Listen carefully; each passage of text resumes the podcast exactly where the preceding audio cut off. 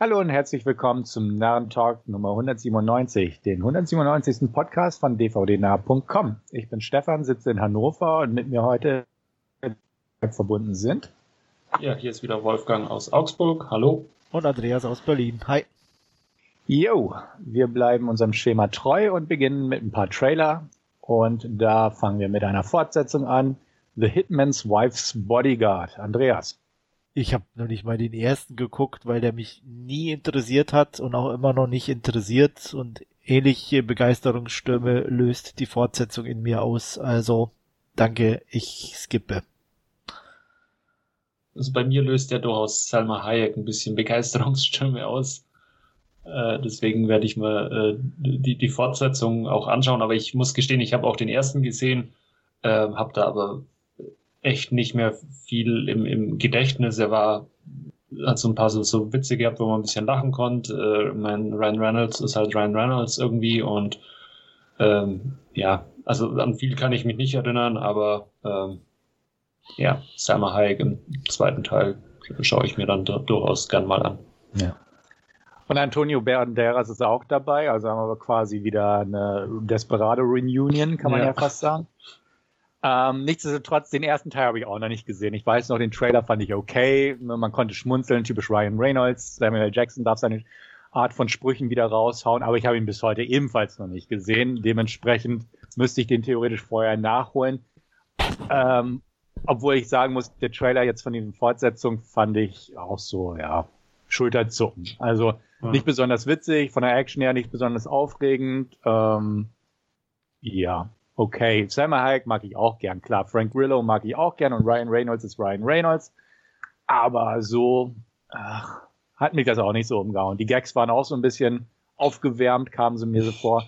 Also dementsprechend irgendwann vielleicht mal den ersten und wenn der brauchbar ist, vielleicht den zweiten ja. hinterher, aber so, also, nö. Also, okay vielleicht, aber nee, nicht wirklich. Okay, haben wir das schnell abgefrühstückt. Und äh, dann machen wir weiter mit einem Film, der nennt sich Mainstream.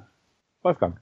Ähm, der könnte ganz interessant sein, so in unserer äh, aktuellen YouTube- und Social Media ähm, Euphorie und, und Generation irgendwie. Ähm, da könnte ich mir den durchaus mal vorstellen anzuschauen. Äh, sah jetzt sehr solide aus äh, mit, mit Andrew Garfield, der auch äh, relativ prominent besetzt und geht halt so ein bisschen um, um die, die Machenschaften, die da quasi ja hinter den Kulissen von, von diesen äh, erfolgreichen YouTubern oder so äh, stattfinden und, und ich finde das ganz spannend äh, vom Thema her. Deswegen äh, ist das durchaus ein Kandidat für mich, den mal anzuschauen.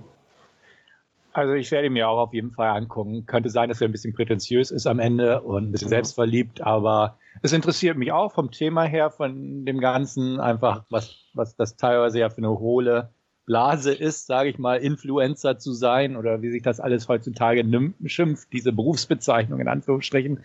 Ähm, aber ich fand den Trailer auch interessant, so von, vom Thema her. Und ähm, Andrew Garfield und Maya Hawk mag ich eh.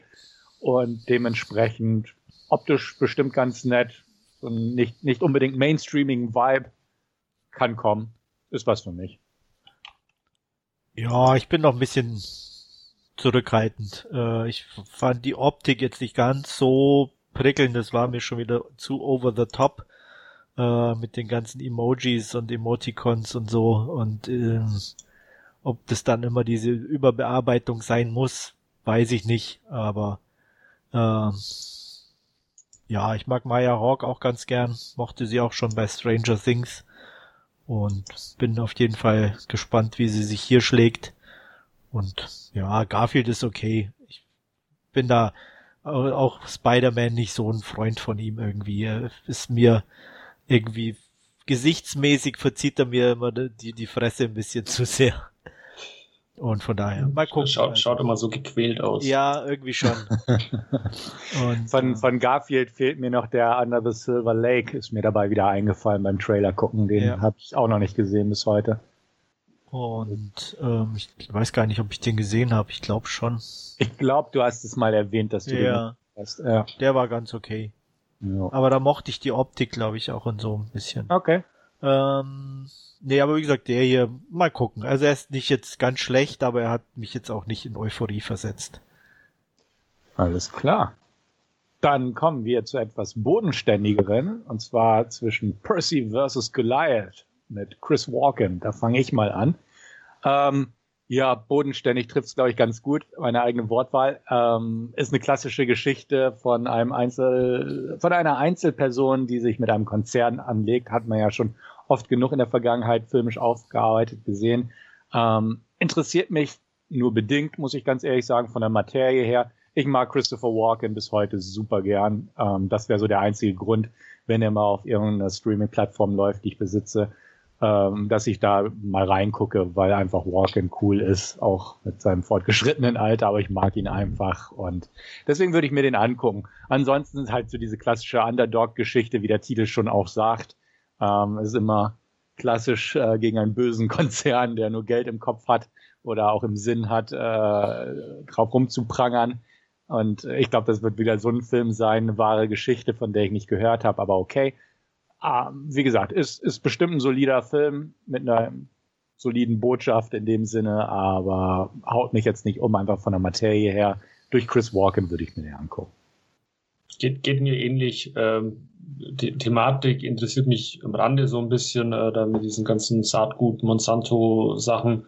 Ähm, ja, aber wie du schon gesagt hast, ist halt so, so ein klassischer ähm, ein, ein Farmer gegen, gegen den großen bösen äh, Saatgutkonzern und ähm, ja, Christopher Walken macht es halt vermutlich dann. Ja, da schließe ich mich an. Also ist jetzt auch nicht mein Thema. Ähm, Christopher Walken spielt ganz gut, glaube ich. Sieht auf jeden Fall im Trailer so aus. Ähm, zwei doch relativ selten gesehene Darsteller sind, tauchen mal wieder auf. Zach Braff und wie heißt sie? Mm, Christina Chris, Ritchie. Christina Ritchie. Ähm, also von daher ganz ordentlich besetzt, aber ja, ist jetzt, wirkt halt schon sehr trocken. Mag bestimmt eine wichtige Geschichte gewesen sein und ich sag mal, wer in der Landwirtschaft arbeitet, scheint ja auch irgendwie so vom Trailer her dann auch was in die globalere Richtung zu gehen. Ähm, scheint wohl ein Thema gewesen zu sein, was ähm, viele betroffen hat. Ähm, aber auch für mich jetzt nichts, wo ich sage, ja, möchte ich gern gucken. Okay, sind wir uns relativ einig in dem Fall. Machen wir einen Genrewechsel hin zu ja, Mindfuck, ein bisschen horrormäßig, Mystery, The Night House. Andreas. Ja, okay. Rebecca Hall sehe ich ganz gern zwischendurch, aber äh, das wirkt schon auch wieder zu abgenudelt und in zu klassischen Pfaden gewandelt. Und äh, ich weiß jetzt, ich habe natürlich den Film nicht gesehen, aber wenn der Trailer in die geht, in die er jetzt schon wieder den halben Film verrät, dann wird's eh langweilig, weil man schon weiß, was ist im Endeffekt. Und äh, das fand ich ein bisschen weird. Wolfgang? Ähm, ich werde den ähm, getrost auslassen, was, was keinen überraschen dürfte. Aber das Haus am See sah ganz nett aus, muss ich sagen. Das stimmt. Ähm, ich kann mich Andreas eigentlich anschließen, außer dass ich wahrscheinlich einen Tick mehr interessiert bin, einfach um zu gucken, ob das wirklich so vorhersehbar ist oder ob da vielleicht noch was kommt oder ob die Stimmung einfach den Film gut trägt. Rebecca Hall mag ich ebenfalls, die kann den Film tragen. Uh, aber ob es jetzt als Gesamtpaket funktioniert, so dass es auch nicht nur so ist, so, ja gut, kennt man schon, solide und abgehakt, oder doch ein bisschen was herausragendes ist, da bin ich auch mal gespannt drauf, aber bin jetzt auch nicht um, unbedingt, also bezuckert vom Trailer, kann man sagen, definitiv nicht, aber bei Gelegenheit. Ja, wieder ein Genrewechsel. Guy Ritchie, Jason Statham, Wrath of Man. Zu Deutsch übrigens Cash Truck. Oh, da ja. haben sie sich ja mal wieder. Ja.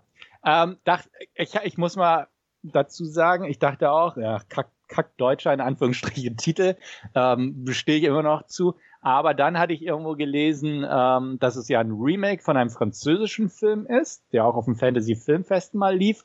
Und der französische Film heißt auch in Deutschland Cash Truck. Ah. Habe ich noch nie was von gehört, aber gut, das ist der einzige Hintergrund. Weißt ist du? vielleicht auch nicht das cleverste, den Titel eins zu eins übernehmen vom Original. Muss auch nicht sein, aber ja. Du wolltest was sagen, Andreas? Ja, weißt du, wie der Französisch hieß oder so? Ähm, kann ich dir gerade aus dem Kopf nicht sagen. Okay. Ja, ist nicht so wichtig. Mich interessiert nur, ob ich den gesehen habe. Ja. Ähm, aber der, der, Trailer hat dich zumindest nicht daran erinnert, dass du ihn gesehen hättest, oder? Nicht wirklich, nee, aber das heißt ja auch nichts. Ja. Weil ich habe schon ja. so viel jetzt in meinem Leben gesehen, da ist dann doch mal was dabei, wann dass man sich nicht mehr erinnern kann. Das stimmt. Aber der Trailer, wer den geguckt hat, wird auch ja gleich die Motivation von Jason Stathams Charakter genannt bekommen, beziehungsweise aufgezeigt bekommen. Ja. Was schon mal wieder so ein bisschen uncool ist, kann man sagen. Jedenfalls. Okay. Naja, finde ich, oder? Also. Ja, nimmt halt äh, den nimmt ganzen so ein bisschen die, die, die Spannung raus, wie, wieso er oder wieso er da jetzt äh, ja, diesen Cash-Truck mitfährt. Ähm, keine, keine Ahnung. Äh, ansonsten sah es halt ja relativ durchschnittlich aus für so einen, so einen Guy Ritchie-Film. Den kann man sich sicherlich mal ganz, ganz gut anschauen, aber äh, nichts, was mich jetzt vom, vom Hocker gerissen hätte oder so.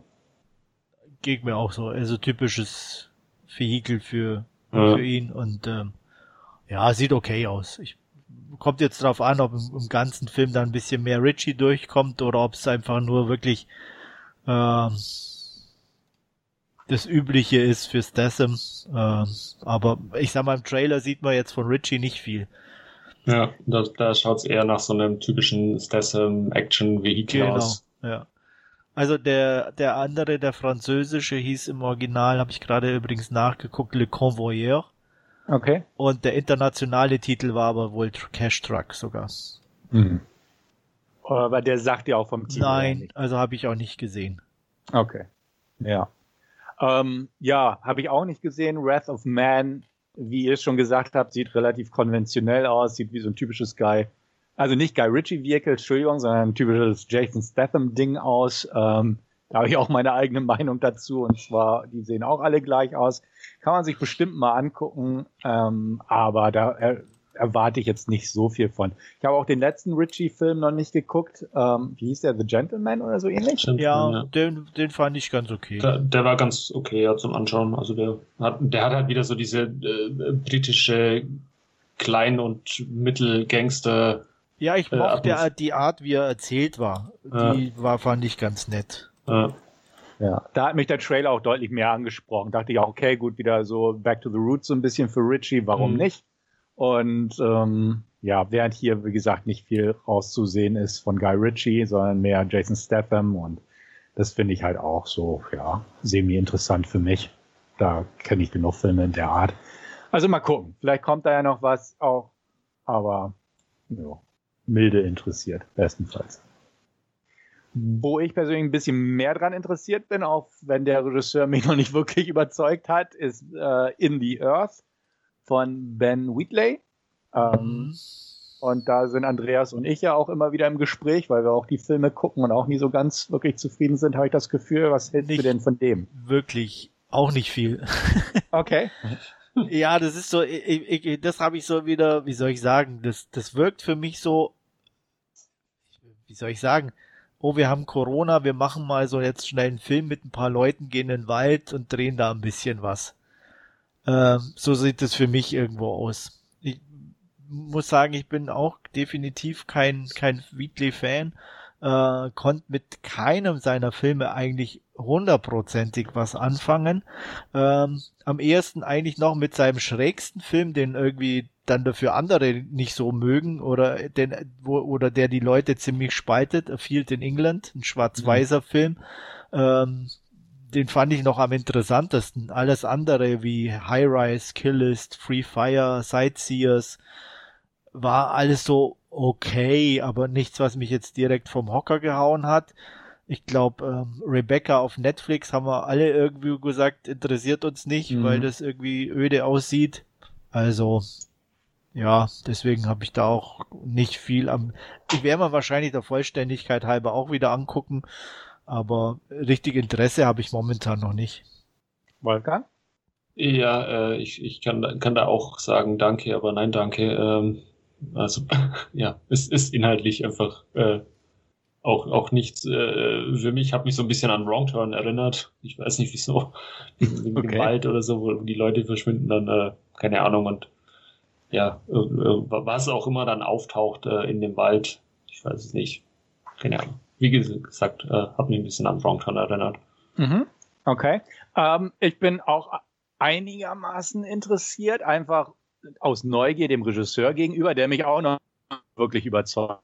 Also das ist so ein bisschen das Merkwürdige daran. Mal gucken. Wenn, wenn der schräg ist und eigenwillig, könnte es funktionieren, aber ja, äh, wie gesagt, Rebecca habe ich auch noch nicht gesehen. Free Fire habe ich als Blu-ray schon Ewigkeiten im Regal stehen, aber noch nie geguckt. Äh, High Rise war ich auf dem Filmfest und enttäuscht. Ähm, ja, was soll ich sagen? Also Wheatley hat mich auch noch nicht überzeugt, aber vielleicht ja diesmal. Wer weiß. Gut. Jemand, der mich in letzter Zeit nicht überzeugt hat, äh, immer überzeugt hat, muss ich sagen, ist Taylor Sheridan und der hat einen neuen Film raus, Those Who Wish Me Dead mit Angelina Jolie. Da fange ich mal an. Ähm, ich mochte Wind River, ich mochte seine Vorlagen zu Sicario und so weiter. Ähm, der hier sieht relativ konventionell aus und hat mich nicht ganz so angesprochen auf den ersten Blick. Vielleicht auch wegen der vielen CGI-Flammen oder so, die natürlich unweigerlich bei der Materie mit durchkommen. Ich finde Jolie okay. Hat auch in letzter Zeit bei mir an Wert nachgelassen, beziehungsweise an Vorfreude, sie mal wieder zu sehen, so ungefähr. Aber ja, darstellerisch, zumindest besetzungstechnisch, solide bis ordentlich besetzt auf jeden Fall der Streifen ich, ich bin einfach mal gespannt, wie es im Ganzen funktioniert. Also für mich sieht es einfach nach einer konventionellen Hetzjagd durch einen brennenden Wald aus. Und ähm, dementsprechend bin ich da nicht ganz überzeugt. Wenn das spannend ist und die Effekte im Ganzen funktionieren und vielleicht nochmal irgendwelche netten Wendungen oder zumindest originellen Setpieces drin sind, ja gern. Klar, gute Genreware nehme ich immer. Aber so vom Trailer her würde ich sagen, okay. Und ich hätte auch nicht den Regisseur und Drehbuchautor da spontan hinter erwartet.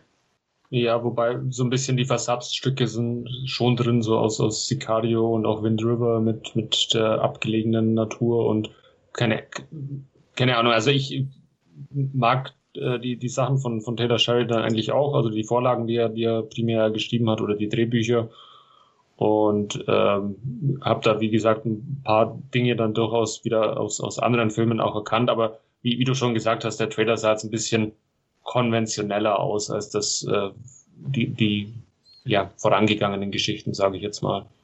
Ja, für mich sah er so schon sehr konventionell aus, ähm, was mich schon gestört hat. Ich weiß nicht, ob es nur mein Eindruck war oder ob es dann tatsächlich auch so ist. Ich fand es schon merkwürdig, dass auch dieser Hochsitz dann schon irgendwie nach CGI aussah. Äh, gleich bei ähm, am Beginn, wo ich mir dann dachte, wenn sie nicht mal da einen richtigen nehmen können, äh, ist schon echt armselig. Äh, mag mich auch vielleicht getäuscht haben und es ist ein echter, aber irgendwie sah es schon sehr fake aus. Der Rest ist halt echt so Standardware. War ich jetzt also auch nicht begeistert. Von daher warte ich erstmal ab, wie so die ersten Stimmen sind. Wind River mochte ich auch, also. Mhm. Gut, dann warten wir da mal alle ab und hoffen einfach, dass es besser ist, als der Trailer den ersten Eindruck gegeben hat. Mal schauen. Alles klar. Dann gehen wir nahtlos weiter zu unserem nächsten Segment Last Scene, beziehungsweise neuerdings ja mit der Rubrik Filmschnipsel ergänzt, wo wir einfach in Kurzfassung bestimmte Sachen sagen und nicht quasi Kurzreviews abgeben, sondern einfach nur kurze Statements zu Gesehenen. Und da wird Wolfgang heute mal beginnen. Genau, ich habe mir ähm, was Älteres aus dem DVD-Regal geholt und zwar Glauben ist alles, beziehungsweise der Originaltitel ist äh, Keeping the Face von äh, Edward Norton, der hier Regie geführt hat. Und äh, ja, worum geht's? Um einen äh, Priester, um einen Rabbi und eine äh, Blondine, die sich seit Jugendtagen kennen und ähm, wie gesagt, äh, einer wird äh, später dann äh, Rabbi, das ist äh, die Figur von Ben Stiller, und äh, einer wird Priester, das ist Edward Norton, und, und äh, Jenna Elfman äh, entwickelt sich zu einer erfolgreichen äh, Geschäftsfrau und äh, ja, sie kommt äh, einfach nach paar Jahren in, in äh, San Francisco wieder zurück äh, nach New York, wo die beiden äh, eben als Rabbi und Priester tätig sind. Und ähm, ja, äh, bringt da das Leben der beiden wieder äh, ein bisschen durcheinander. Ähm, ich finde find den ganz sympathisch. Ich habe den mittlerweile schon ein paar Mal gesehen. Der ist einfach äh, nett, der tut nicht weh, der ist einfach grundsympathisch. Äh, die Figuren sind charmant. Er spielt so ein bisschen eben mit diesen äh, äh, ähm, ja, äh, Zölibatssachen bei, bei den Katholiken und, und äh, ja, also der ist einfach nett und liebenswert anzuschauen, äh, ist sympathisch mit den drei Hauptdarstellern äh, besetzt, hat auch noch ein paar nette Nebendarsteller wie, wie Anne Bancroft oder äh, Ron Rifkin, äh, die, die in Nebenrollen zu sehen sind. Und der ist einfach super sympathisch anzuschauen und äh, habe mich die, die Tage, wie ich ihn wieder aus dem Regal geholt hat, wieder gut unterhalten. Hat den von euch jemand gesehen? Ich glaube, ich habe den immer nur so mal ausschnittsweise im Free TV, aber der hat mich nie interessiert. Ich habe den tatsächlich damals im Kino geguckt, erinnere mich grob noch dran und ähm, muss ihn, glaube ich, nicht normal sehen. Also nicht, dass er schlecht war. Ich, ich habe ja. ihn so, so, ja, konnte man sich angucken, war, war so ein nettes Ding, aber ähm, hab irgendwie gar keinen Drang, den nochmal gucken zu müssen. Ich habe den auch, glaube ich, seitdem nie wieder gesehen, muss ich sagen. Ist halt so einer dieser Filme, den guckt man für den Moment, glaube ich. So ging es mir jedenfalls. Und ähm, oft ist ja so, ich gehe ins Kino und wenn er mir wirklich gut gefällt, hole ich mir irgendwann die DVD damals oder wie auch immer. Aber das habe ich auch schon nicht gemacht. Aber ich habe ihn nicht schlecht in Erinnerung, aber einfach so als nette, leichte Kost, genau. die man vielleicht mal im Free TV wieder gucken könnte. Ja. Ich habe kein Free TV, aber so jetzt von der Redewendung her. Und ähm, ja, also gesehen habe ich ihn schon, aber seit damals nicht mehr. Gut, und ähm, was anderes, äh, was ich mir auch angesehen habe, ist sogar noch ein bisschen älter, ähm, Gattaca äh, von Andrew Nichol. Und ähm, da muss ich sagen, den habe ich auch Ewigkeiten schon nicht mehr gesehen. Das war einer meiner allerersten DVDs, die ich mir gekauft habe. Ähm, damals 97 oder 98, also wie gesagt, durchaus schon, schon äh, ja, ein bisschen oder ein paar Jahre mehr auf, auf dem Rücken.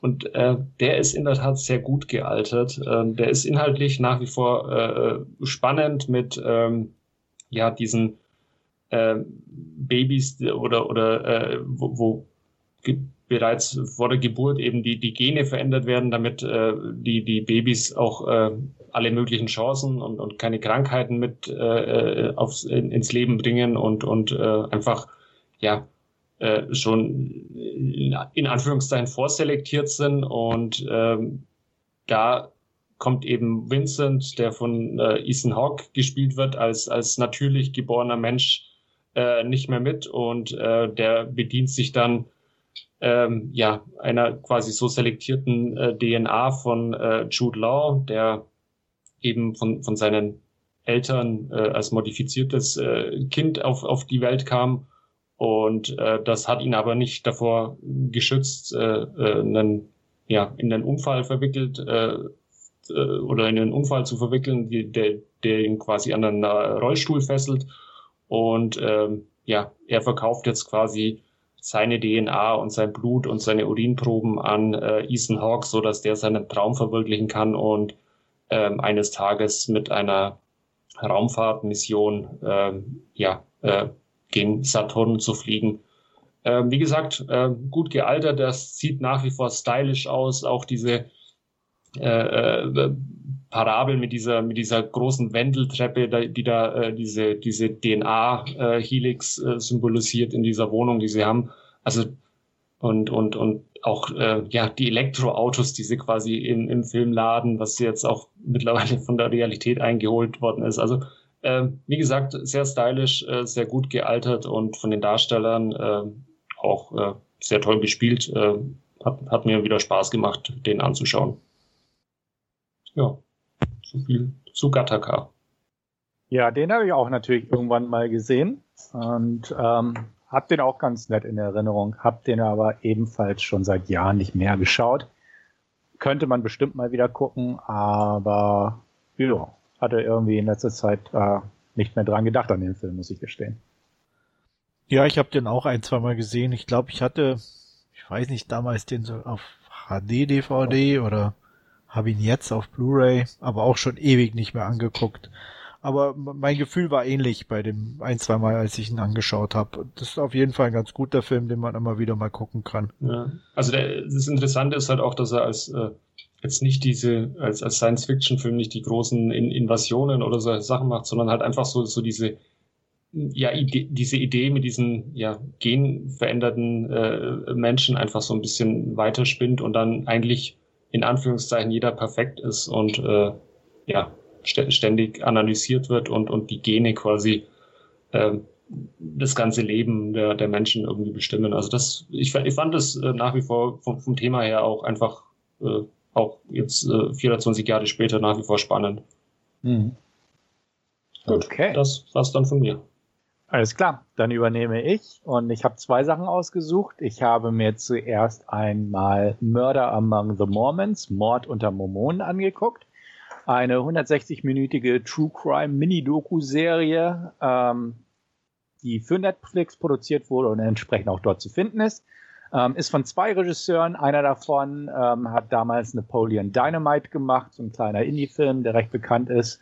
Ähm, wusste ich auch nicht, habe ich im Nachhinein erst erfahren, dass er das war. Auf jeden Fall haben wir es hier mit einer, wie gesagt, 160-minütigen True Crime Doku Miniserie zu tun. Von denen es ja in letzter Zeit relativ viele bei Netflix gibt und äh, von denen ich auch schon einige geguckt habe. In diesem Fall geht es um drei Bombenanschläge im Jahr 1985 in Salt Lake City ähm, bei denen zwei Menschen getötet wurde, wurden und einer schwer verletzt. Und es geht darum, äh, nicht nur die Hintergründe dieses Verbrechens, sondern auch, wie das mit einer anderen Geschichte verwoben ist, nämlich ähm, A, die Mormonengesellschaft, beziehungsweise die Religion, die dort gerade in Salt Lake City ihren Hauptsitz hat, und B, um einen äh, Dokumentensammler, der ähm, mit den Mormonen oder der Obrigkeit der Mormonen halt viele Geschäfte gemacht hat, indem er ihnen äh, seltene äh, Schriftstücke aus der Mormonengeschichte ähm, verkauft hat, die er auch äh, aufgespürt hat, teilweise für sie und ähnliches. Unter anderem den sogenannten Salamanderbrief hat er entdeckt, der dann halt auch zu Kontroversen über ja, die Ursprünge des mormonischen Glaubens geführt hat. Ähm, das alles führte irgendwie, wie es nicht, also ich weiß wie, aber es möchte ich es nicht verraten, zu drei Bombenanschlägen im Jahr 1985 und ähm, davon erzählt halt diese Doku. Ähm, in den USA ist der Fall ziemlich bekannt, habe ich im Vorfeld gelesen, äh, einfach weil auch dort die Mormonen natürlich deutlich bekannter sind als hier in Deutschland überhaupt. Und ähm, ich wusste nichts davon, so gut wie nichts davon. Ich hatte mal gelesen, dass es sowas gab von, von den Bombenanschlägen her, aber hatte kein Wissen.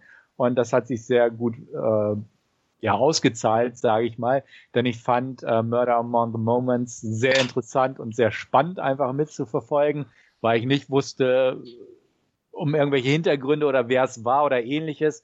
Wenn man so eine Netflix-Doku guckt über den Night Stalker oder ähnliches, dann weiß man schon deutlich mehr. Aber hier wusste ich es wirklich nicht und war einfach sehr ähm, unterhalten von dem Ganzen, kann man sagen.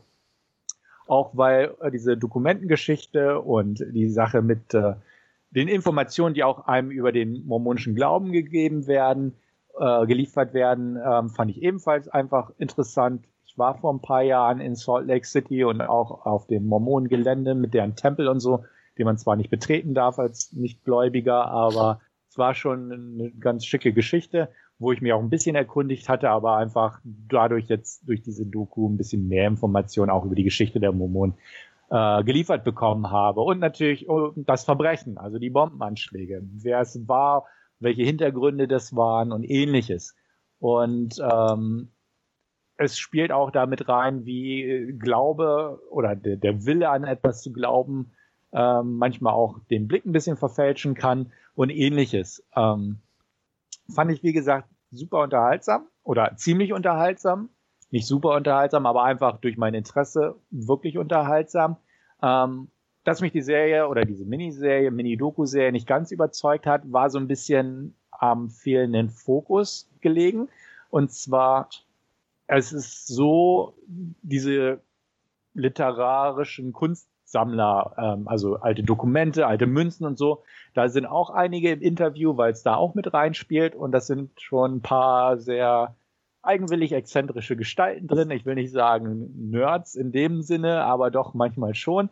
Und ähm, das Ganze wird in dem Bereich der Doku, finde ich, einfach mit so, so, einem amüsanten Unterton präsentiert, einfach weil die schon so ein bisschen schräg sind und ne, ihre eigene kleine, ich will nicht sagen Subkultur haben, aber doch, wo sie sich total freuen über bestimmte alte Dokumente und da auf die Suche gehen und so. Das, das ist alles so ein bisschen augenzwinkernd äh, irgendwie präsentiert vom Feeling her. Und auf der anderen Seite hat man halt diese Bombenanschläge, die wirklich, wo Menschen gestorben sind und ähnliches. Ähm, da fand ich so ein bisschen, okay, mal so, mal so. Ich habe so das Gefühl gehabt, wenn man so diesen Fall mal als Kinofilm oder so aufarbeiten würde, dann wären sowas wie die Coen-Brüder oder Steven Soderbergh auf jeden Fall gute Kandidaten, die das so ein bisschen unter einen Hut bringen können. Ähm, während die Dokumentationsmacher das nicht ganz optimal, sag ich mal, vom Fokus her unter einen Hut gebracht haben. Ähm, liegt vielleicht auch an der Lauflänge.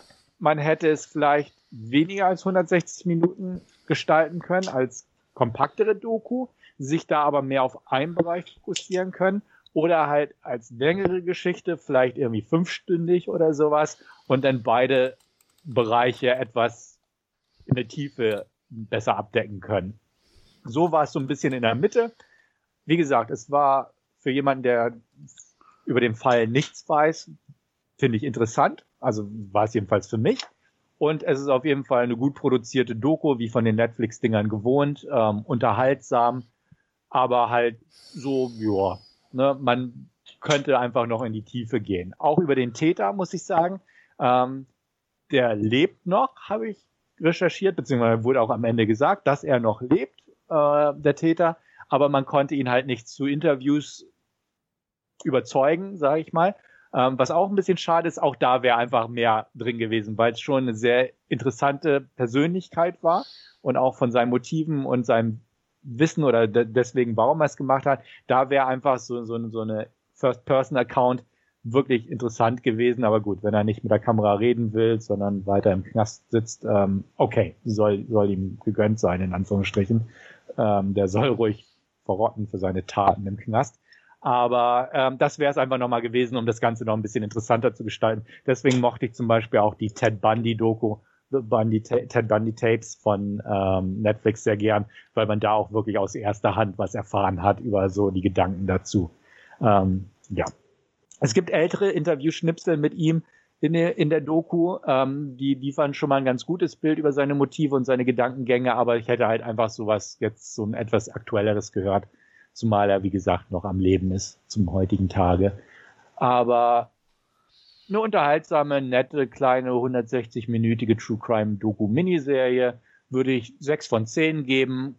Kann man sich angucken, wen das so ein bisschen interessiert. Wie gesagt, ich habe in letzter Zeit häufiger solche Werke auf Netflix geguckt. Und die war halt, ja, nicht ganz so düster wie der Night Stalker oder so, sondern so ein bisschen augenzwinkernder, äh, zwinkernder. Kann man sich angucken. Interesse? Also inhaltlich äh, war, war, mir das Thema auch völlig neu, aber ähm, es klingt jetzt nicht ganz uninteressant, muss ich sagen. Ich glaube, ich, ich packe mal die auch mal auf die Liste, aber die ist ja bekanntlicherweise sehr lang. Ja. Geht mir auch so, ja. Ähm, nicht uninteressant, aber ich weiß nicht, ob es mir zu lang ist. Insgesamt mhm. dann. Auch wenn es, glaube ich, nicht so viele Episoden sind, oder? Ich glaube drei oder vier. Also wie ja. gesagt, 160 Minuten insgesamt. Ja. Ähm, drei oder vier waren es. Mal gucken, ja. vielleicht. Mhm. Ja. Also ist nett, kann man sagen. Okay. Ähm, ich habe mir auch eine Staffel einer anderen Serie angeguckt, Euphoria aus dem Jahr 19, äh, 2019, Entschuldigung. Davon gibt es zehn Folgen und äh, es gibt sie bei Cry, äh, Prime im Moment nur zum Leihen oder zum Kaufen war es mir aber wert und ich sag einfach mal gleich voraus, Euphoria ist geil. Also es ist eine richtig geile Serie, die ich uns drei einfach sehr empfehlen kann. Ähm, Sam Levinson hat diese Serie gemacht. Sam Levinson hat auch äh, Assassination Nation gemacht, den wir auch geguckt haben und den wir alle recht gut mochten, wenn ich mich recht entsinne. Korrigiert ja. mich, wenn ich falsch bin. Nein. Nee, äh, habe ich auch so in Erinnerung. Genau. wir mochten den und ähm, vom Stil her ist Euphoria genau dasselbe im Prinzip. Vom Umfeld her ebenfalls Highschool. Aber es ist einfach super. Worum geht's? Es geht im Prinzip um die Highschool-Schülerin Rue, gespielt von Zendaya. Und ähm, sie kommt gerade aus äh, dem Entzug, hat Drogen- und Alkoholprobleme und alles, kommt gerade wieder und ähm, ja, fängt wieder mit der Schule an und kommt dort in ihr altes Umfeld zurück und trifft auch auf eine neue Schülerin, Jules Vaughn, spielt von Hunter Schafer. Ähm, die ist neu, ist aus äh, der Großstadt jetzt in Vorort gezogen, einfach mit einem Elternteil nach der Scheidung, ganz klassisch. Sie ist ein Transgender und ähm, sehr flippig, ähm, sehr modebewusst, sehr grell geschminkt und ähnliches, einfach eine Persönlichkeit. Äh, und ähm, Rue ist eher so die zurückhaltende, aber sie werden sehr schnell Freunde und ähm, kommen oder navigieren, sage ich mal, gemeinsam den, den Highschool-Kosmos, ähm, wo halt diverses ist. Also ähm, ja, einfach klassisch, einfach alle Klischees drin.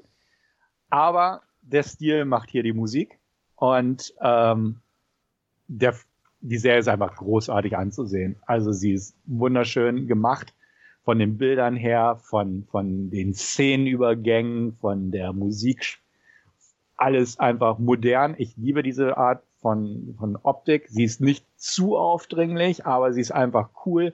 Sie ist einfach die Optik auch, die nicht ganz so, also so vom Stil her, wie gesagt, von Assassination Nation.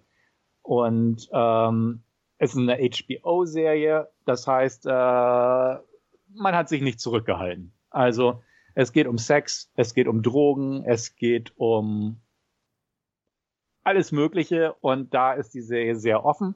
Natürlich wird das auch wie bei Assassination Nation etwas äh, überspitzt alles präsentiert, sowohl wie gesagt von der Optik her als auch von, von den Inhalten her.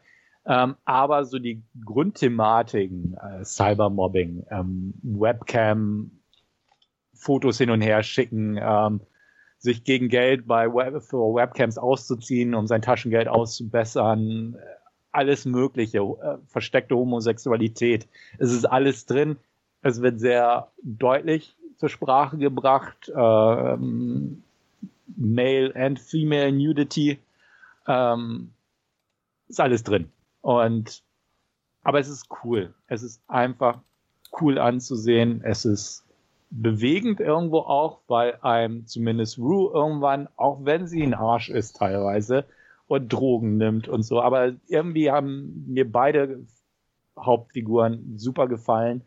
Ähm, beide super gespielt. Zendaya, toll. Ich mochte sie auch in dem Netflix-Film von Sam Levinson, ähm, Marie and Malcolm, auch toll. Ähm, Hunter Schäfer war klasse, super. Ähm, das erste Mal, dass ich glaube, er oder sie ist auch ein Transgender. Und das war auch sein Filmdebüt äh, oder Seriendebüt. Klasse. Kein Grund zur Klage, null, sondern echt gut. Und auch bis in die Nebenrollen, zwar teilweise dort oberflächlicher die Charaktere, auf jeden Fall sogar, aber auch von den Darstellern her cool rübergebracht und alles. Und was ebenfalls noch gut an dieser Serie ist, ist einfach, ist es nicht Schwarz-Weiß-Zeichnung. Also ähm, jeder hat Fehler, jeder, selbst der, der Oberjock, sage ich mal, der auch ein Arsch ist, ähm, der verdient auch Mitleid irgendwie, weil von der Art her und auch sein, sein Vater, der sehr dominant ist und eigentlich auch ein totales Arschloch ist, man versteht, wie er so ist und warum er so ist und auch er, wenn man denkt, okay, jetzt ist die Szene, wo er richtig zum Arsch wird, ist es auch anders als erwartet. Also es ist definitiv nicht nur schwarz und weiß bei den Figuren, sondern ähm, es wird halt gezeigt, keiner ist perfekt. Ähm, Im Betracht, Anbetracht mancher Umstände reagiert jemand so oder so und das ist ähm, ja alles manchmal situationsabhängig. Ähm, ich war sehr angetan. Ich habe diese zehn Folgen verschlungen.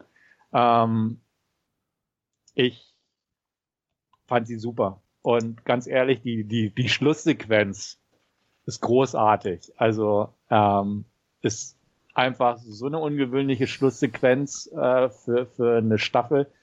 Ähm, nicht, nicht vom Inhaltlichen her, aber auch da wieder, was sich Levinson ausgedacht hat, wie er diese Situation in Bildern und in, in Musik packt. Ähm, klasse. Ich bin halt auch begeistert, definitiv. Ähm, dank Corona haben wir noch keine zweite Staffel, also fuck Corona, sage ich mal. Es gibt irgendwie zwei Sonderfolgen, die nachgedreht wurden.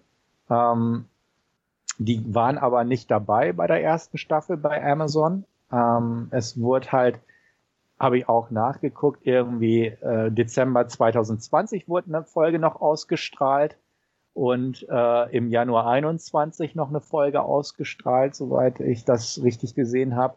Aber ähm, das sind so, ja, so Zwischenfolgen in der Hoffnung, dass irgendwann dann noch eine zweite Staffel produziert wird.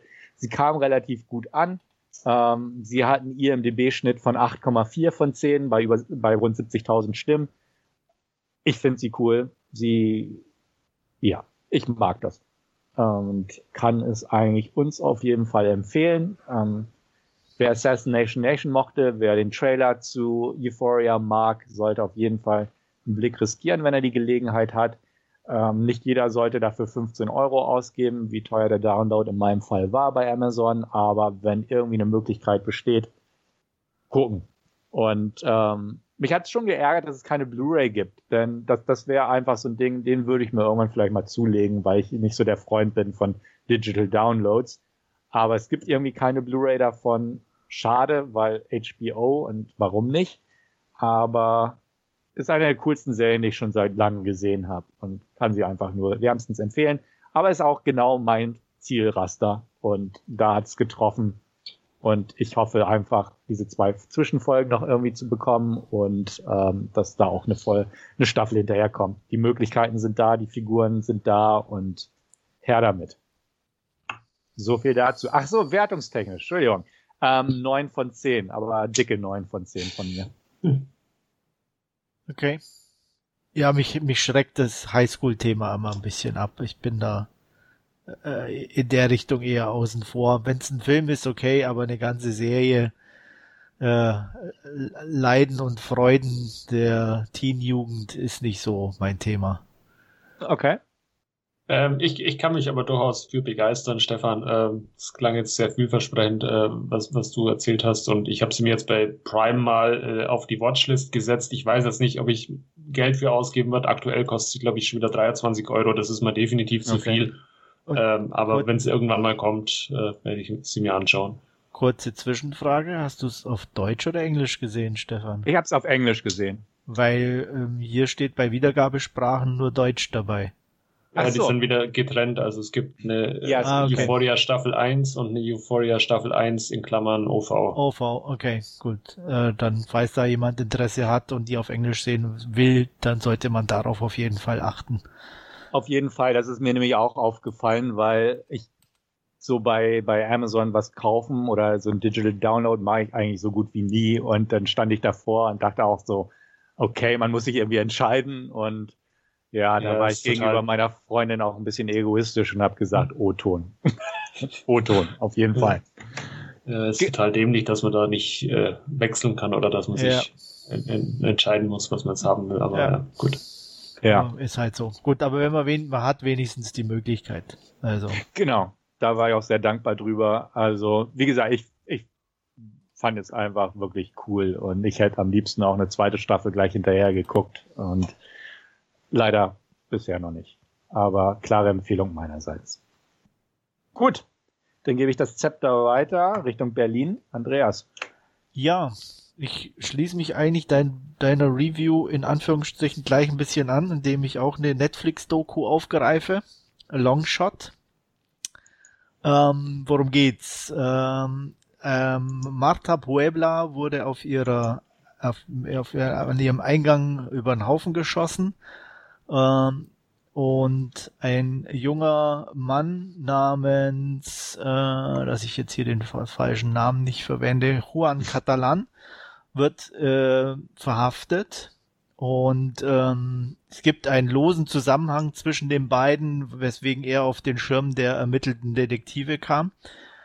Und ähm, er ist eigentlich relativ unbedarft und weiß gar nicht, was, was das Ganze soll. Und das Einzige, was er weiß, was ihm dann irgendwann mal einfällt, ist, dass er eigentlich an dem Tag äh, bei einem Baseballspiel war. Aber er hat keinen Nachweis darüber. Sein Glück ist, dass er einen sehr umtriebigen Verteidiger hat, der Himmel und Hölle in Bewegung setzt, um das Ganze äh, zu beweisen und ihn zu entlasten, weil er ihm auch glaubt, dass das nicht war. Und ähm, was da eine recht bekannte US-amerikanische TV-Serie und ein Handy noch damit zu tun haben, wird alles in einer relativ kurzen, aber unterhaltsamen 40-minütigen Doku hier äh, offenbart. Und äh, die kann ich also jedem nur ans Herz legen. Wie gesagt, es sind nur 40 Minuten, aber äh, es lohnt sich definitiv äh, auf Netflix. Hat mir sehr viel Spaß gemacht und äh, hinterlässt auch natürlich wieder ein zwiespältiges Gefühl, so von wegen, wie die Polizei in den USA vorgeht oder vielleicht ja auch teilweise auch bei uns, aber hier wird's nochmal wieder ein bisschen offenbar. Aber auch die Entwicklung ist definitiv recht interessant äh, und äh, lohnt sich einen Blick zu riskieren. Acht von zehn Punkten von mir für Longshot. Wie sieht's jo, aus? Da, danke für den Tipp. ja, das greife ich auch mal auf, definitiv. Klingt gut. Also es ist eine reine Talking Heads Doku, also im Großen und Ganzen sieht man halt die beteiligten Personen sprechen, äh, verbunden mit ein paar äh, historischen, in Anführungsstrichen, Aufnahmen und äh, spielt im Jahr 2004 übrigens und ja, ist definitiv interessant. Gut, ähm, angeguckt habe ich mir auch, beziehungsweise sogar ausgeliehen, weil es bei 99 Cent Angebot bei Prime zu sehen war, Lost Girls in Love Hotels von einem Regisseur namens William Olsen, der hat mir vorher auch nichts gesagt. Ich bin auch ganz ehrlich, ich habe es mir nur aus einem Grund ausgeliehen, diesen Film, und zwar wegen hm. Alexandra Daddario. und äh, na, eigentlich zwei Gründe. Äh, und das zweite ist, dass das Ganze in Tokio spielt. Äh, Love Hotels in Tokio, denke ich, sind bekannt.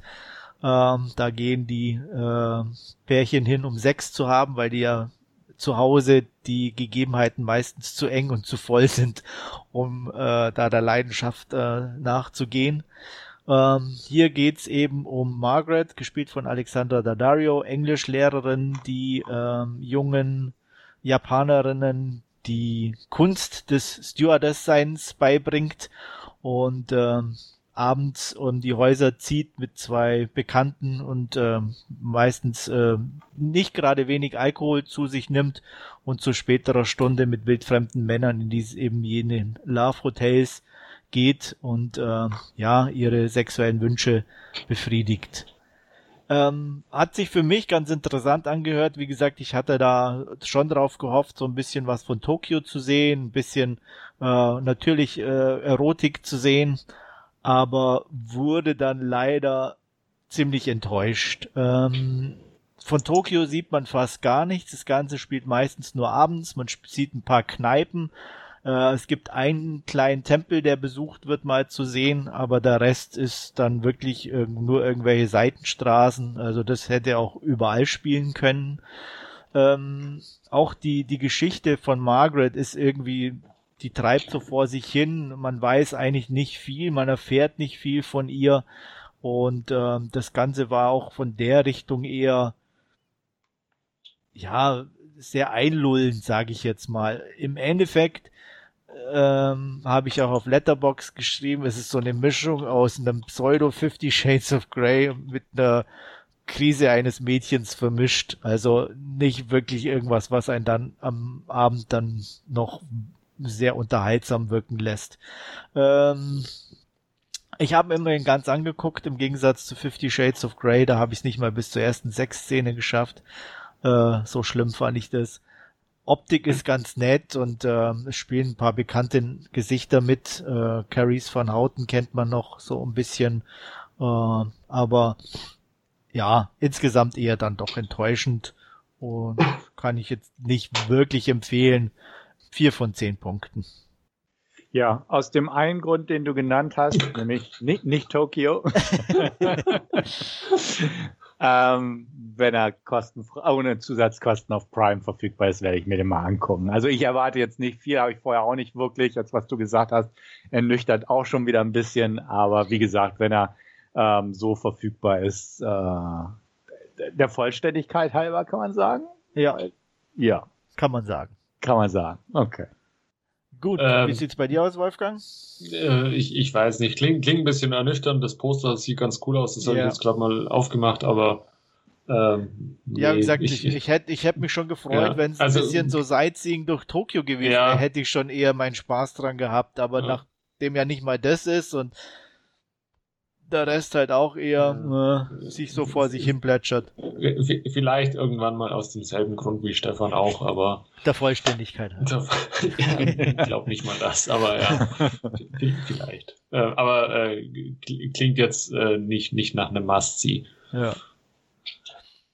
Gut, dann zu meinem letzten kleinen Schnipsel äh, habe ich mir, was ich auch schon länger vorhatte, es endlich mal geschafft und mir Little Monsters angeguckt eine amerikanisch-britisch-australische Zombie-Komödie aus dem Jahr 2019 äh, mit der doch ganz wunderbaren Lupita Nyong'o, die der ein oder andere dann doch kennt, denke ich mal, aus äh, Us oder Black mhm. Panther oder auch Star Wars, der Aufstieg Skywalkers kennt. Also die Dame ist schon ganz gut beschäftigt und ich finde die auch unheimlich sympathisch, muss ich sagen. Ähm, worum geht's? Der Musiker Dave und seine Freundin, die streiten sich permanent und irgendwann wirft sie ihn dann raus aus der Wohnung.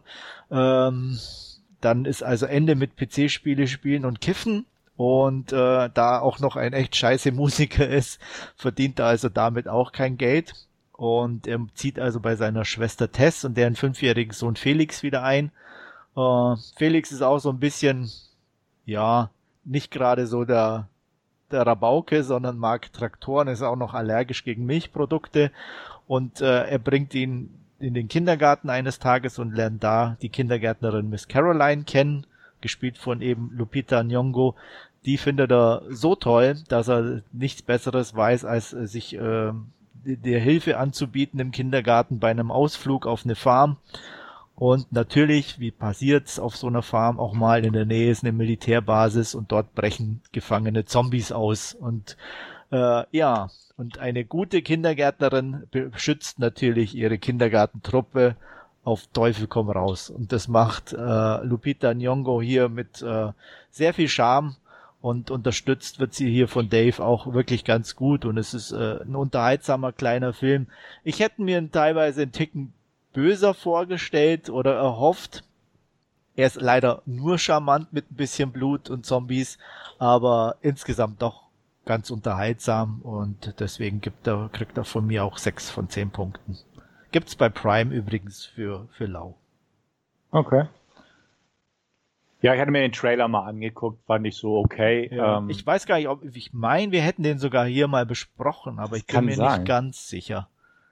Ich weiß es auch nicht mehr. Also ich kann mich äh, zumindest jetzt auch äh, aber nicht dran erinnern, aber ja. klingt jetzt ja für, für zwischendurch ganz nett mal. Ja. Wie gesagt, und auf Prime zur mhm. freien Verfügung.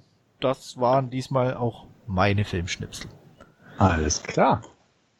Gut, dann volle Kraft voraus zum Last Season Captive State und da wird uns jetzt erstmal eine kleine Inhaltsangabe geboten.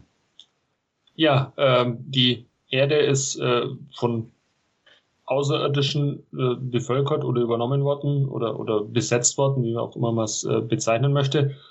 Und ähm, ja, äh, zuerst äh, wehrt sich die Menschheit noch, aber äh, das lässt man relativ schnell sein, äh, weil die, die, ja, die außerirdischen Besetzer mit relativ ge viel Gewalt äh, gegen die Menschheit vorgehen und ähm, ja, die Menschheit kapituliert quasi und ähm, muss zukünftig eben ähm, ja für die außerirdischen Besatzer eben äh, die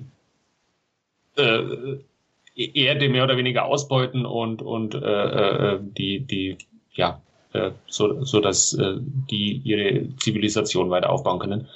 Ähm, aber das ist gar nicht so äh, im, im, im Vordergrund von dem Film, sondern äh, es geht eher um äh, den Widerstand, der sich zehn Jahre nach, nach diesen Ereignissen oder dieser Übernahme so ein bisschen äh, entwickelt und ähm, da primär geht's äh, oder primär auch nicht fokussiert auf, auf, eins, äh, auf, auf eine Figur, sondern um eher so eine ganze Widerstandsgruppe, ähm, unter anderem Gabriel Drummond, äh, der ja von einer Kollegin in seinem Job äh, eine, einen geheimen Code äh, zugesteckt bekommt, den er über mehrere ähm, Ecken eben ja dieser Widerstandsorganisation äh, zukommen lässt und ähm, die äh, dann ja mit Zuhilfenahme oder unter Zuhilfenahme äh, dieses Codes ähm, einen Anschlag äh, versucht auszuführen, eben auf, auf äh, diese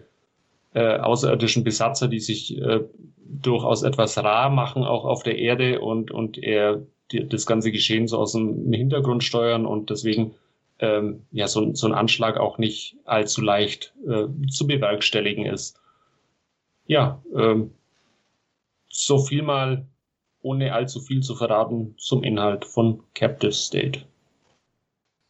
Ja, fange ich doch mal an. Ähm, ist mal ein anderer Invasionsfilm. Also wir kennen ja die Invasionsfilme von Aliens, äh, wo sie die Erde übernehmen und Explosionen und Action und bewaffneter Widerstand. Hier mal die etwas andere Form von Widerstand, nämlich ähm, klassisch plan und gezielt zuschlagen.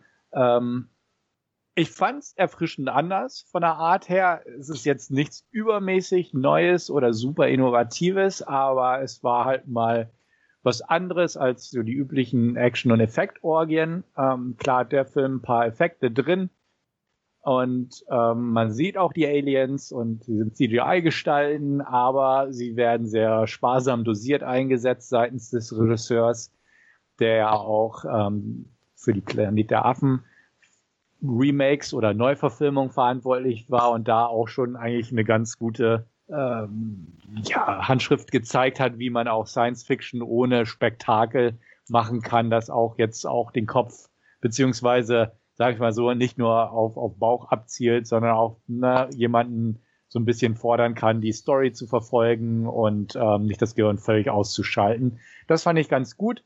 Ähm, ich muss sagen, der Film hat mich am Anfang nicht ganz so abholen können, muss ich gestehen, ähm, durch die Art der Erzählung, weil es viele Figuren gab, die durchs Bild laufen, ähm, wo nach und nach im Laufe der Handlung aber die Verbindung klar wird und ähm, sich das so gefestigt hat für mich im Laufe der Handlung. Aber so am Anfang dachte ich, ja, ist, ist ein interessantes Szenario.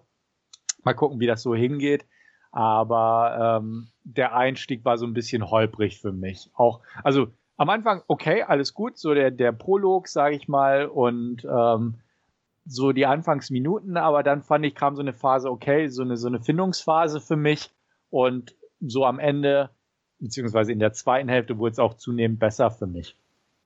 Ja, ich, ich übernehme da hier mal. Ähm, ich fand den Anfang ziemlich gut gemacht, so wie es erklärt wurde, was passiert ist und äh, auch dann die äh, die versuchte Flucht der Eltern und die erste Begegnung mit den Aliens fand ich also schon ziemlich cool einfach gemacht. Äh, ich fand auch, dass die Aliens erfrischend anders aussahen und dann auch irgendwie doch sehr bedrohlich. Klar CGI, aber ähm, für so einen Film fand ich das äh, völlig in Ordnung. Äh, ja, ich soweit ich das weiß, hatte er ja jetzt keine 100 Millionen zur Verfügung, um hier einen mega Science-Fiction-Film zu präsentieren. Ähm, von daher ähm, für mich in der Art und Weise, wie sie dargestellt waren, völlig in Ordnung. Ähm, ich fühlte mich im Gegensatz zu dir gar nicht irgendwie am Anfang zurückgelassen, beziehungsweise hatte er das Gefühl, dass das schon auch bewusst so war, weil es ja, ich sag mal, den, den Protagonist da ja auch nicht anders ging.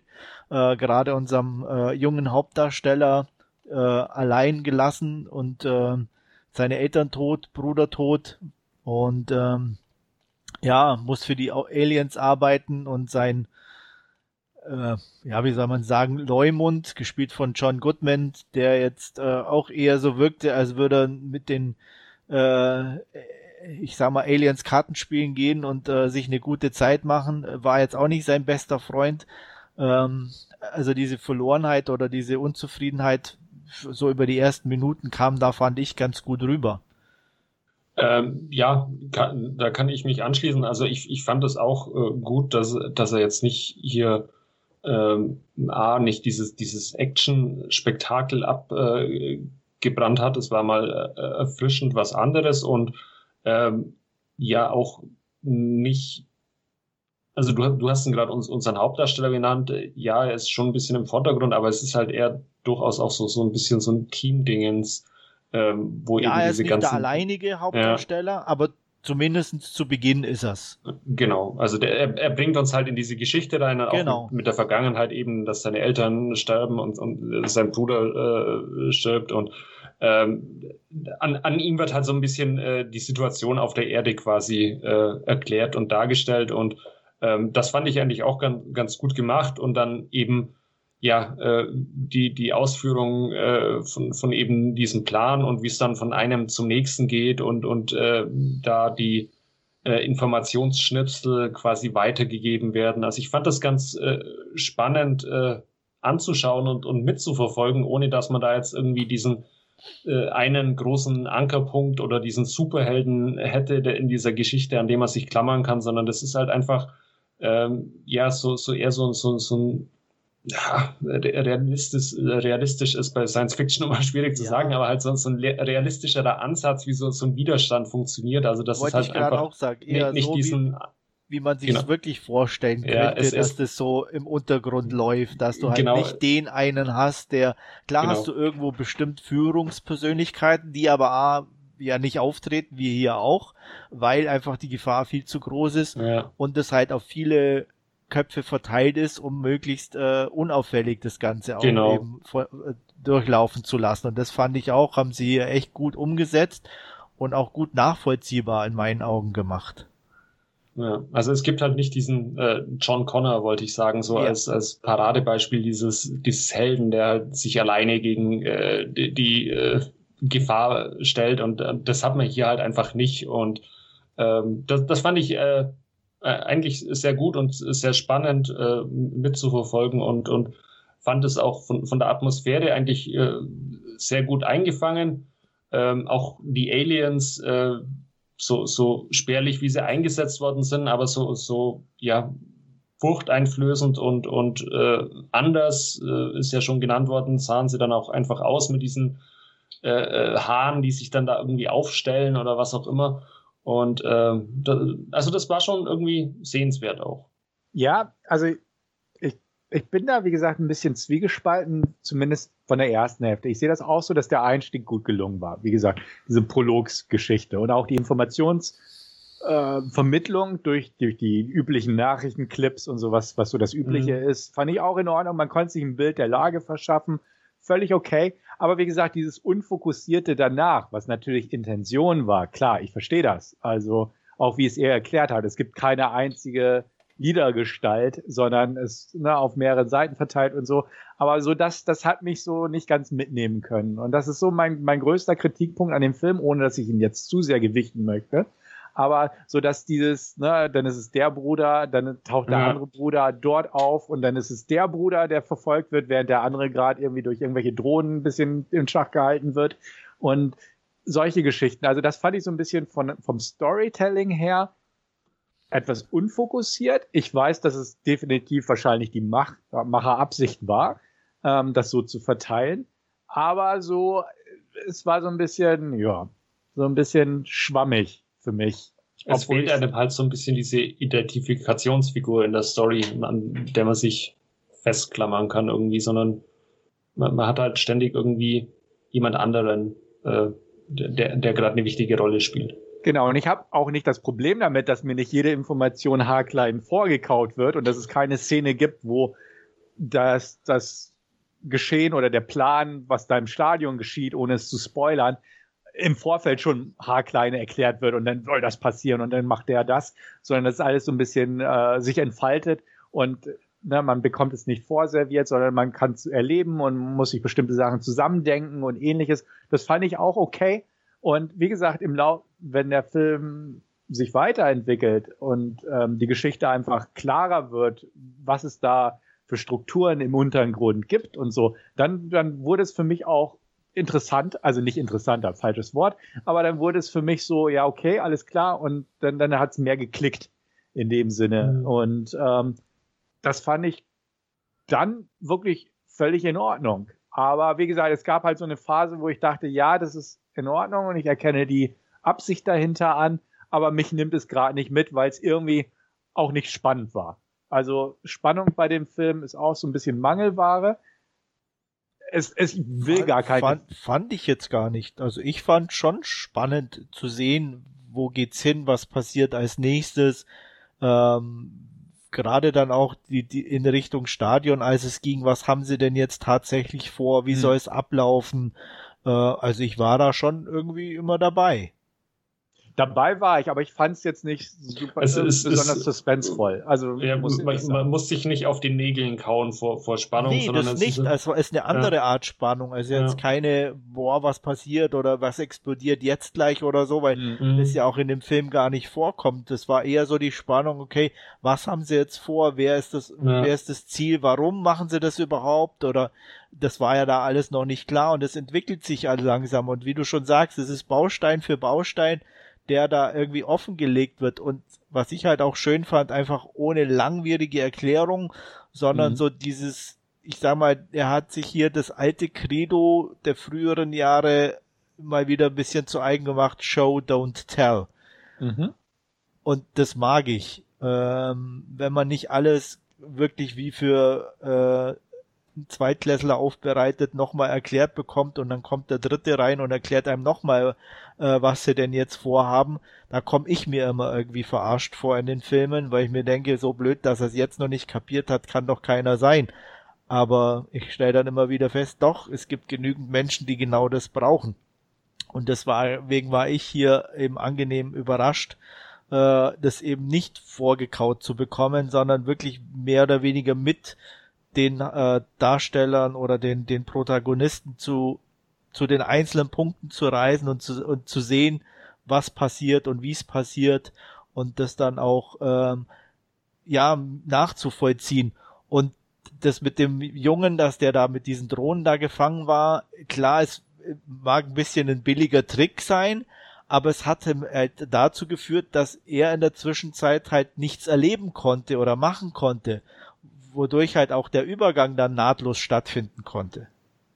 Mhm. Und ähm, das mag man jetzt, äh, wie gesagt, so als, als billigen Trick sehen, aber es war halt in sich konsequent, weil man dann eben den nahtlosen Übergang herstellen konnte. Inwieweit wollen wir in Spoiler-Territory gehen? Ja, ist eine gute Frage. Ähm, ich, ich glaube nicht, dass man unbedingt spoilern muss. Ich kann so viel sagen. Äh, ich denke mal, dass viele nicht drauf kommen. Mir persönlich war es doch relativ früh klar, oder ich hatte auf jeden Fall eine sehr, sehr starke Vermutung, in welche Richtung es gehen würde. Das sehe ich auch so. Also wir müssen es auch nicht im Detail spoilern. Wollten nur nachfragen, ob wir diesen Weg beschreiten wollen. Ich habe es auch kommen sehen. Ähm, fand es aber trotzdem befriedigend. Ja, absolut. Also das fand ich auch. Also es war schon, äh, als man dieses kleine Wabern da sah und in welchem Ausmaße dieses Wabern dann stattfand, ihr wisst, mhm. was ich meine, mhm. äh, da kam dann schon so ein kleines Grinsen übers Gesicht, um zu sagen, okay, das wird rumsen. Mhm. Wenn man ja schon die, die, die vorherige Stadion äh, mit einem so ein Teil gesehen hatte im Stadion, war einem mhm. sofort klar, was dann danach ja. noch äh, sich ergeben würde. Mhm. Also ich, ich muss gestehen, ich habe es äh, relativ spät dann äh, war, war ich auf dem Zug. Also ich habe es nicht sofort äh, ja. realisiert, wo es hinging, aber ähm, ir irgendwann kurz bevor es dann soweit war. Hat es auch gedämmert. Hat es auch gedämmert, ja. ja ich fand es auch, äh, um, um da anzuschließen, äh, fand es auch äh, völlig okay und äh, äh, fand es auch einfach im, im, im Gesamtkonstrukt der Story äh, einfach irgendwie auch eher passend fast schon. Ja, also es war gut konstruiert, nachvollziehbar konstruiert. Es wurde ja auch dann nochmal dann doch für die Leute erklärt mit Home-Videos und so. Ähm, ich fand diese, diese Besuche von der einen Figur im Vorfeld bei der anderen Figur etwas zu auffällig, äh, im, im Sinne von, wie diese Person gestrickt ist. Also, ähm, ja, das, das war so, so ein Indiz, okay, das, mhm. das könnte nochmal in diese Richtung gehen. Wurde es dann ja auch, wie gesagt, ich habe es kommen sehen, auch dadurch. Und ähm, nichtsdestotrotz fand ich es cool. Also es war einfach so ein, ne, die, die, es hat Klick gemacht, der Plan ging auf irgendwo. Und äh, Abschluss. Genau. Und es war dann so, jo, passt. Ne? Und deswegen meine ich das. Also und auch nicht Ende, zu sehr ausgewalzt und nichts. Ne? Das nee, fand ich auch nee. ganz gut einfach. Genau, es hat einfach funktioniert und ähm, war dann auch ein gutes Ende dafür, definitiv. Und ähm, das meine ich damit. Also je weiter der Film vorangeschritten ist, auch wenn man dann gesehen hat, okay, gut, die, die Puzzleteile passen dann irgendwann, fand ich es halt wirklich befriedigend, auf jeden mhm. Fall. Während es, wie gesagt, dieses Vorher war für mich so ein bisschen unfokussiert, aber dann, als es alles irgendwie ineinander gefügt ist, ähm, war es gut, definitiv. Und äh, ich habe ja auch gesagt, es ist kein Punkt, der diesen Film sehr runterreißt für mich. Aber so am Anfang habe ich mich nicht so ganz abgeholt gefühlt, dachte, okay, ja gut, äh, ist die Hauptperson, die Hauptperson. Wirklich sympathisch wurde mir auch keiner und ja gut. Aber es, es hat ja sich dann schön ergeben, meiner Meinung nach, und halt zu dem gerade schon erwähnten befriedigenden Abschluss geführt, was auch immer gut ist. Ja, ich denke mal so über die Geschichte an sich haben wir, glaube ich, jetzt meiste abgedeckt, oder? Mhm. Optik fand ich passend, haben wir ja auch schon die Aliens sowieso, aber auch der Rest. Ähm, ja, die Raumschiffe waren auch ganz äh, cool, wie sie da über den Übers Meer Lakes in, in, in äh, Chicago oder so äh, geschwebt sind. Ja. Also. ja. Ich habe mich irgendwie immer oder unweigerlich ständig an District 9 erinnert gefühlt. Ja, ein ähm, bisschen, ja von, von den also Geräuschen? ständig nicht, äh, im Ansatz manchmal, aber ich hatte, also District 9, weiß nicht, also an welcher Stelle oder was?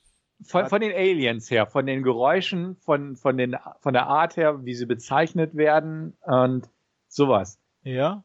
Ja. Also, ja. wie gesagt, ein bisschen ja, aber jetzt nicht ständig, könnte ich nicht sagen. Also in Bezug auf die Aliens auch nur. Also ja. nicht vom Stil her. Äh, nee, District nee, 9 ist, ist ja deutlich anders. Aber so, so irgendwie so das schon. Auch so mit diesem, ja, keine Ahnung, weiß ich nicht, auch so von der Gestalt her am Ende von den Typen im Bus irgendwie. Also, wie, wie gesagt, das schwebte mir ständig im Hinterkopf. Nicht negativ, einfach, ich mag District 9. Also, ne, definitiv, aber so fühlte ich mich einfach daran erinnert. Ja, also da hatte ich den, die, die wenigsten Vibes in der Richtung, muss ich sagen. Okay. Also, ähm, dafür sahen mir die, die, die eigentlichen Aliens zu anders aus. Und äh, klar, die diese Hunter oder wie die da hießen, da die dann äh, kamen äh, mit ihren Exoskeletten, hatten so ein bisschen was Mechanisches, aber auch da muss ich sagen, mhm. da war, war mir die die District 9 viel mehr äh, roboterhafter oder mechanischer. Äh, das, deswegen ja, wie gesagt, im Ansatz nachvollziehbar, aber jetzt nicht, nicht, nicht ständig für mich präsent. Nee, aber auf jeden Fall, wie gesagt, optisch, ähm, Soundtrack-technisch alles so, dass es mich durchgängig unterhalten hat. Ähm, Darstellertechnisch auch. Ähm, John Goodman fand ich gut. Vera Farmiga kann man sowieso immer gucken, auch wenn sie hier dann doch eine sehr kleine Rolle eigentlich hatte. Mhm. Von der äh, ja. Menge der Auftritte her. Ähm, also hat mich dann doch gewundert, weil sie ja inzwischen dann auch schon immer auch mal in größeren Rollen zu sehen war, dass sie sich da dann doch in, in ein, eine kleine Rolle dann auch mal wieder ausgesucht hatte. Ja, das stimmt. Also ich ne, habe diverse bekanntere Gesichter so für mich gesehen. Ja. Also ähm, auch Machine Gun Kelly ähm, der mit Megan Fox inzwischen zusammen ist. Den hatten wir ja letztens da in diesem Netflix-Film, der hat da mitgespielt oder ja. Ben Daniels. Also genau. lauter Leute, die man so irgendwo kennt, vom Namen her vielleicht nicht so, aber denkt, okay, gut, mhm. den hast das auch schon Das Gesicht habe ich auch schon mal gesehen. Ne? So, genau. genau ja. Also deswegen, also eigentlich echt eine gute Produktion. Ich habe mal geguckt, IMDB sagt 25 Millionen hat der gekostet. Ja, gut. Also definitiv kein Big-Budget-Film. Nee. IMDB sagt, glaube ich, aber auch, dass er die bei Weiben nicht eingespielt hat. Nee, nee, der ist ziemlich niedergegangen, der Film. Ja. ja. Weil er auch falsch lief aber im Kino, wurde. ne? Genau, der lief in den Kinos, hatte aber auch so einen, so einen recht reißerischen Trailer mit Alien-Inversion und so und ist dann irgendwie relativ sanglos, mhm. äh, sang- und klanglos untergegangen. Hat also er ist ja auch schon aus, aus 2019, also er hat jetzt auch zwei Jahre quasi schon auf dem Buckel, ja. bis er jetzt bei uns hier bei äh, Netflix ja erschien. Ja, genau. Also irgendwie ist der so ein bisschen untergegangen. Ähm, ist auch kein kommerzieller Film, muss man ja auch klar Nee, sagen. absolut nicht. Deswegen, also da ist man auch vielleicht irgendwie, man hat versucht, ihn wahrscheinlich konventioneller mhm. zu vermarkten, aber ja, dann scheitert sowas oft. Wird natürlich ja. für den Regisseur jetzt nicht einfacher werden, dann noch was zu reißen. Nee, das macht es immer ein bisschen schwieriger. Obwohl ja. andererseits kann man sagen, okay, gut, der hat seine Planet der Affen-Franchise und ja, klar. Ähm, jetzt hat er, hat er mal ein bisschen gedreht, was, ne? Genau, hat er jetzt mal was nicht so konventionelles gemacht, aber warum nicht? Er hat übrigens gerade. Ähm, er hat ja auch, äh, glaube ich, The Gambler mit Mark Wahlberg hat er auch gemacht. Genau, er hat The Gambler gemacht und wo ich letztens gerade erst auf ihn aufmerksam geworden bin, ist, äh, habe ich zwar nicht Apple Plus, da startet jetzt die Serie The Mosquito Coast. Okay. Äh, von damals gab es ja den Harrison Ford Film. Ja. Und ähm, jetzt ist daraus wohl irgendwie eine Serie gemacht worden ähm, mit Justin Thoreau und Melissa George. Und okay. da hat er auch auf jeden Fall die ersten Folgen gedreht. Ah, okay. Na genau. gut, dann hat er auf jeden Fall zu tun. Das sei ihm gegönnt. Genau, das sehe ich auch so. Ja, wie sieht eure Wertung aus? Oder wollt ihr noch was Nö, werden? Nö, eigentlich nicht. Ich würde eine knappe 7 von 10 zücken. Ja, ich äh, bewege mich auch bei einer 7 von 10. Ich mag Science Fiction, ich mochte das Show Don't Tell, äh, hatte insgesamt nicht so viel auszusetzen, bis auf ein paar Kleinigkeiten, deswegen haben die mir jetzt nicht so in die Wertung reingehauen und bin bei einer knappen 8 von 10. Okay. Also doch irgendwo beieinander. Ja. Äh, wir sind dann gesammelt doch ein bisschen weiter weg, auch glaube ich, wie er so im Allgemeinen. Ich glaube, insgesamt ist er eher so im Durchschnitt eher bei einer 6 von 10, würde ja. ich mal vermuten. Mhm. Die IMDb sagt auch 6 von 10, ja. Ja, stimmt. Habe ich auch gerade gesehen. Ganz genau 6,0 von 10, ja. sagt die IMDb. Ja. Heben wir ihn etwas empor. Ja, genau. Nee, sehr schön. Dann, äh, Rotten Tomatoes sagt Audience Score 37 Prozent, also. Ja. Äh. ja. also er ist, ich glaube auch wirklich, dass viele einfach durch das Marketing enttäuscht mhm. wurden und klar, ja. der, diejenigen bewerten dann auch schlecht, wenn sie, mhm. keine Ahnung, also ich ne? denke auch, wenn man den Trailer Battle, sieht und so mhm. und alles und von dem Alien Invasion Film ausgeht, ähm, ja, und vom Regisseur von Planet der Affen, da war ja auch ordentlich Action drin, also warum nicht? Und war eine sehr, sehr kommerzielles, aber unterhaltsames Ding und dann bekommt man sowas, was definitiv jetzt nicht so Popcorn Entertainment ist, dann kann man schon mal frustriert aus dem Kino kommen. Ja. Klar. Also wenn, ja. wenn man ein Battle Los Angeles erwartet, dann wird ja. man mit Sicherheit enttäuscht. Ja, auf jeden Fall. Aber ja. zum Glück haben wir das nicht erwartet und deswegen wurden wir auch nicht enttäuscht. Richtig. Ja, wunderbar dann, wenn es von eurer Seite keine Ergänzungen oder neue Themen gibt, die wir jetzt einfach spontan einstreuen könnten. Heute nicht. Heute nicht. Dann würde ich sagen, beenden wir diese 197. Ausgabe und ich sage danke fürs Zuhören und bis bald mal wieder. Und tschüss. Jo. Vielen Dank und bis zum nächsten Mal. Ciao.